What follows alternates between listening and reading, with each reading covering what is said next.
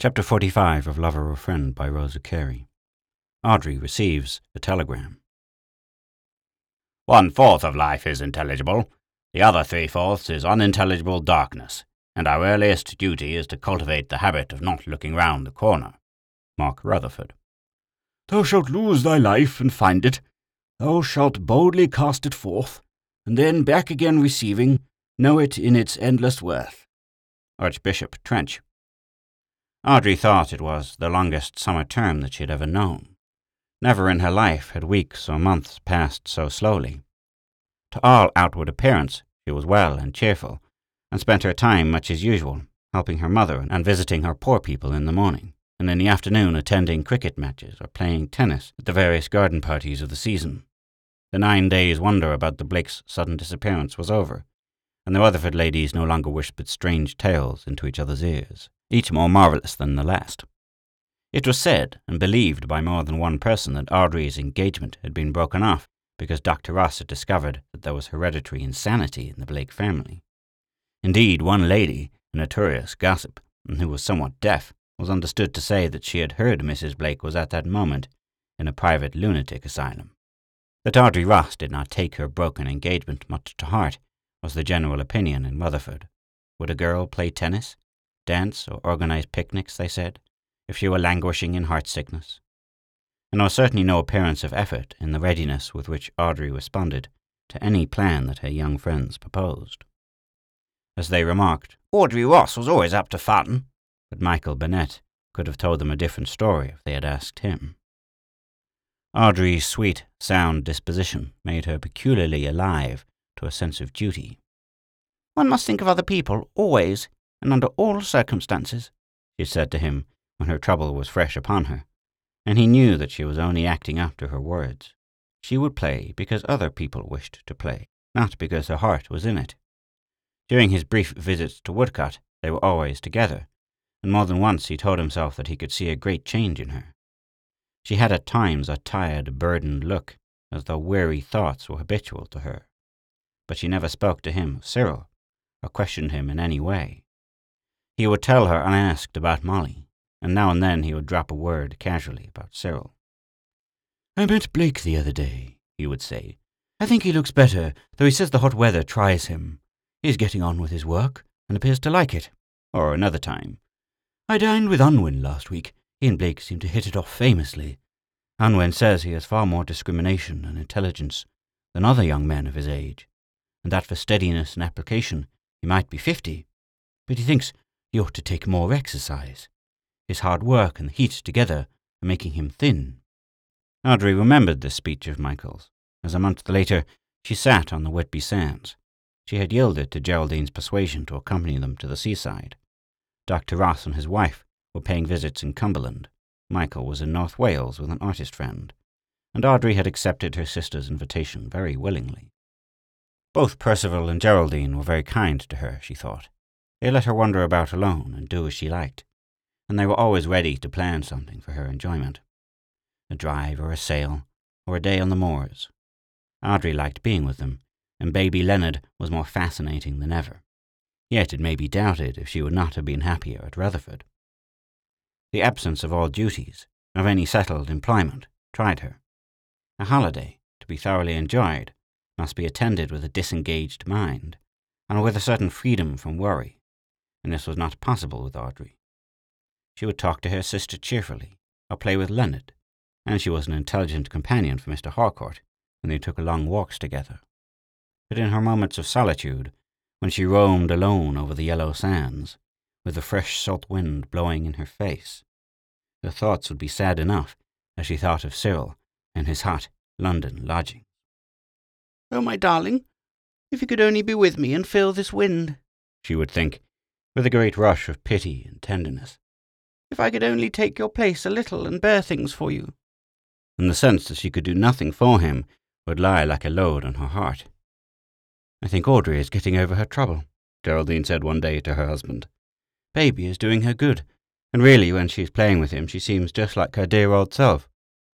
Of course she will get over it, returned Mr. Harcourt impatiently. All girls do. I tell you what, Jerry, when we get back to Hillside, we'll have Graham down to stop with us. Oh, did you mean Lionel Graham all the time? returned Geraldine, opening her eyes very widely. Is he the man you've always wanted for Audrey? He is nice, of course, all the Grahams are nice, but he is dreadfully ugly. Nonsense, my love. Graham, ugly, with that fine head of his. I tell you the girl is lucky who gets such a clever fellow. I recollect he was rather struck with her last spring. We will have him down and see if they can take to each other. But Percy, dear, you forget Audrey declares she's still engaged to Cyril Blake. Stuff and nonsense, replied her husband, waxing exceedingly irate at this remark. I wonder at you, I do indeed, repeating anything so ridiculous. Has not Blake given her up? Very proper of him, too. And has not your father forbidden her to have anything more to do with him? My love, with all my respect for your judgment, I must differ from you. Audrey is not the girl to propose anything so indelicate, so altogether wanting in propriety, as to thrust herself upon a man who very properly declines to marry her. No, no, we will have Graham down. He is a first-rate fellow, and when he makes up his mind to a thing, he sticks at nothing. That's the way to win a girl, eh, Jerry? And Geraldine blushed beautifully as she recalled Percival's bold wooing. Well, do as you like, she said tranquilly, but I don't believe Audrey will look at him. And then she made signs to the nurse to bring her the baby, and Mr. Harcourt forgot his matchmaking schemes as he played with his son and heir. Audrey was the only one who was glad when the time came for them to return to Rutherford. Her mother's face was a delicious sight to her, and as she presided again at her little tea table, she gave vent to a fervent, Oh, how glad I am to be at home again. It sounds as though you have not enjoyed your holiday, Audrey, and yet Geraldine was so pleased to have you. But I have enjoyed myself, mother dear. Whitby is beautiful, and I did just what I liked. Engage in Percival could not have been kinder or more thoughtful, and then Leonard is such a darling. You look all the better for your change, but you are still a little thin, love, returned her mother, scrutinizing her daughter rather narrowly. But Audrey disclaimed this charge. If she were thin, it was because Percival had taken her such long walks, she declared. But she was not thin. She was very well, only she was tired of her idleness, and meant to work hard. I wish Michael were at home, she went on. He has returned from Wales, but he means to stay for a week or two in South Audley Street. Kester is with him. Home is never quite the same without Michael, she finished, looking round her as though she missed something.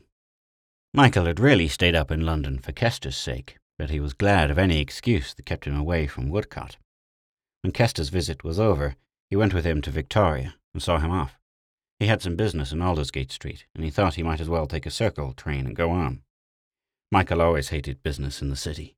The noise of the crowded thoroughfares jarred on him, and he thought he might as well get it over. He had finished his business and was walking down Cheapside when to his surprise he saw Cyril Blake coming out of a shop. Cyril seemed equally surprised at this unexpected rencontre. I know you haunt Cromwell and Exhibition Roads, he said in rather an amused tone, but I always understood you shunned the city.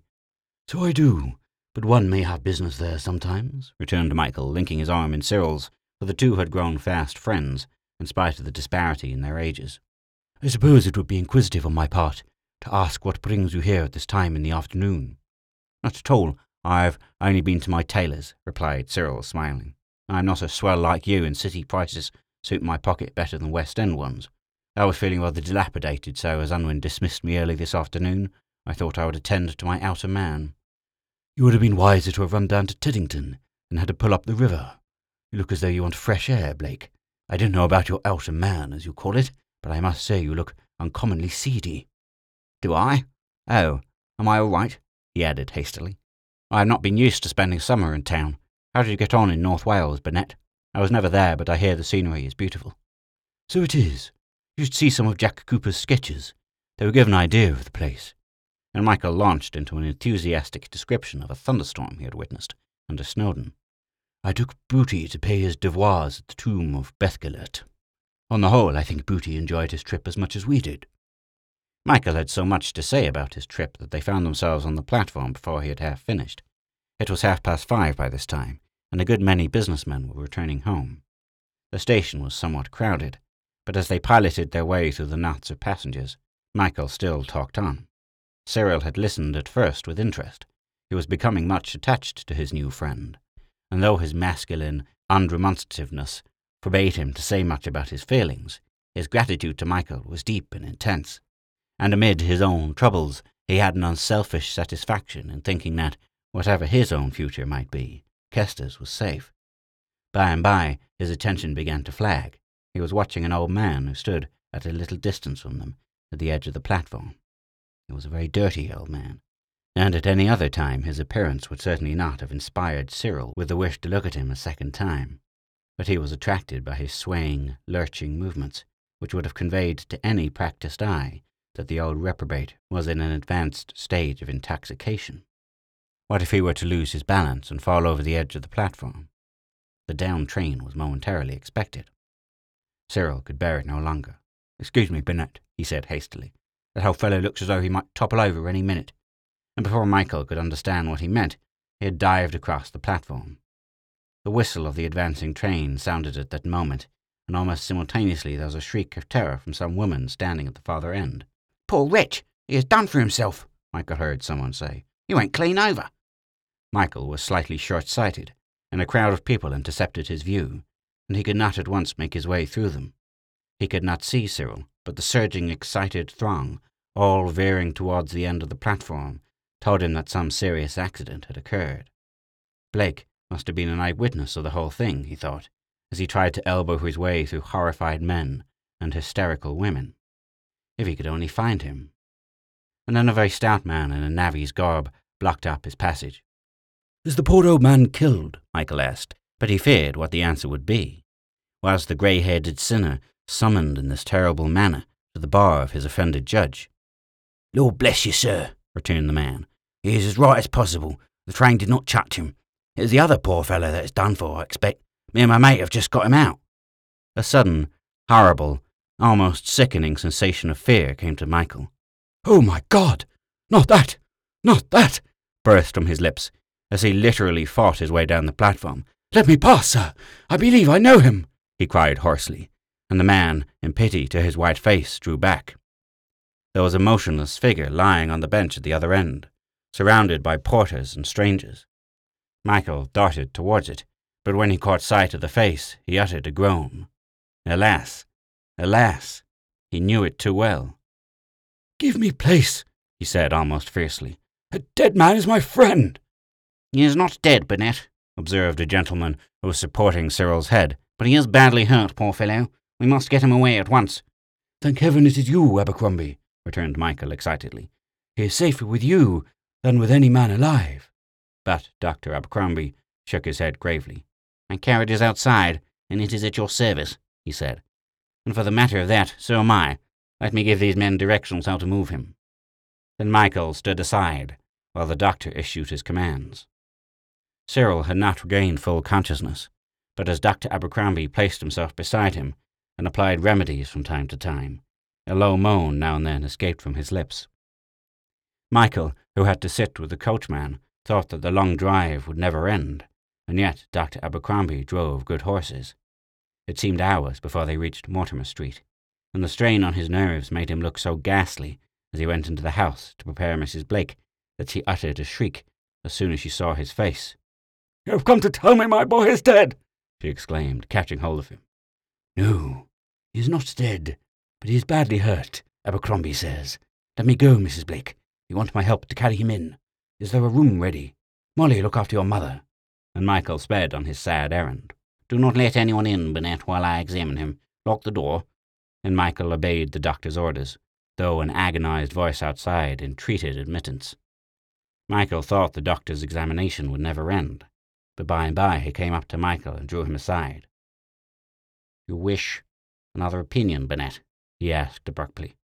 But it is kinder to tell you that the thing is helpless. Good heavens, Abercrombie! Do you mean he will not live? Only a few hours. He is hurt internally. They were both down on the rails, you know.